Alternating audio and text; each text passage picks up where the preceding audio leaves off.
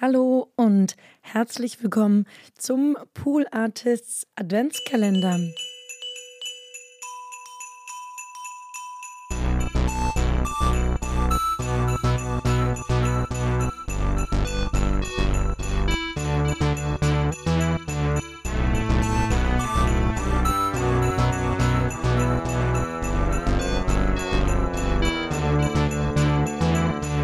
Ich freue mich, dass ihr heute das elfte Türchen geöffnet habt und ich euch einen ganz großartigen Podcast vorstellen darf. Ich bin Konstanze, so viel vorweg.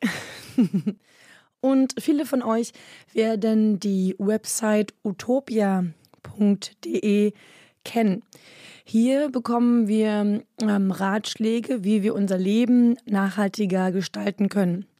Und das bezogen auf wirklich alle Lebensbereiche. Wie geht nachhaltiger Konsum? Welchen Unternehmen können wir vertrauen? Oder wie können wir unser Verhalten ändern, um die Umwelt zu schützen?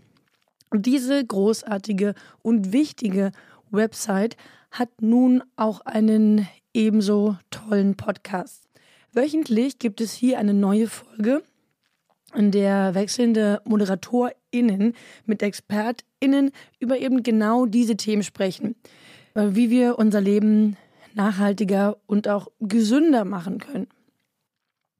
Es gibt Folgen wie Nachhaltig to go, was du unterwegs beachten kannst, um Müll zu vermeiden.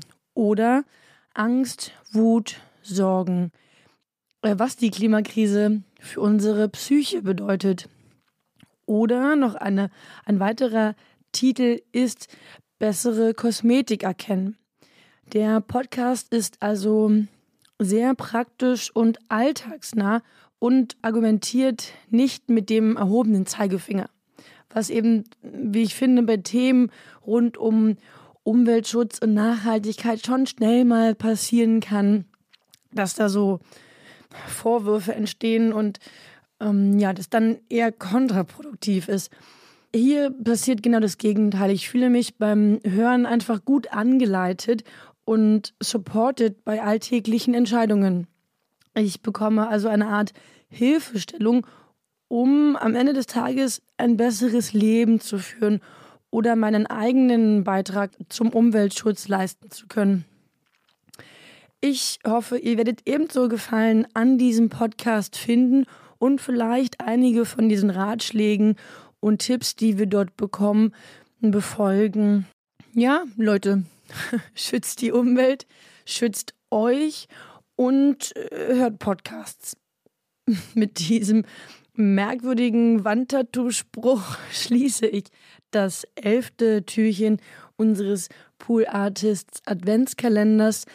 Macht's gut und auf Wiederhören.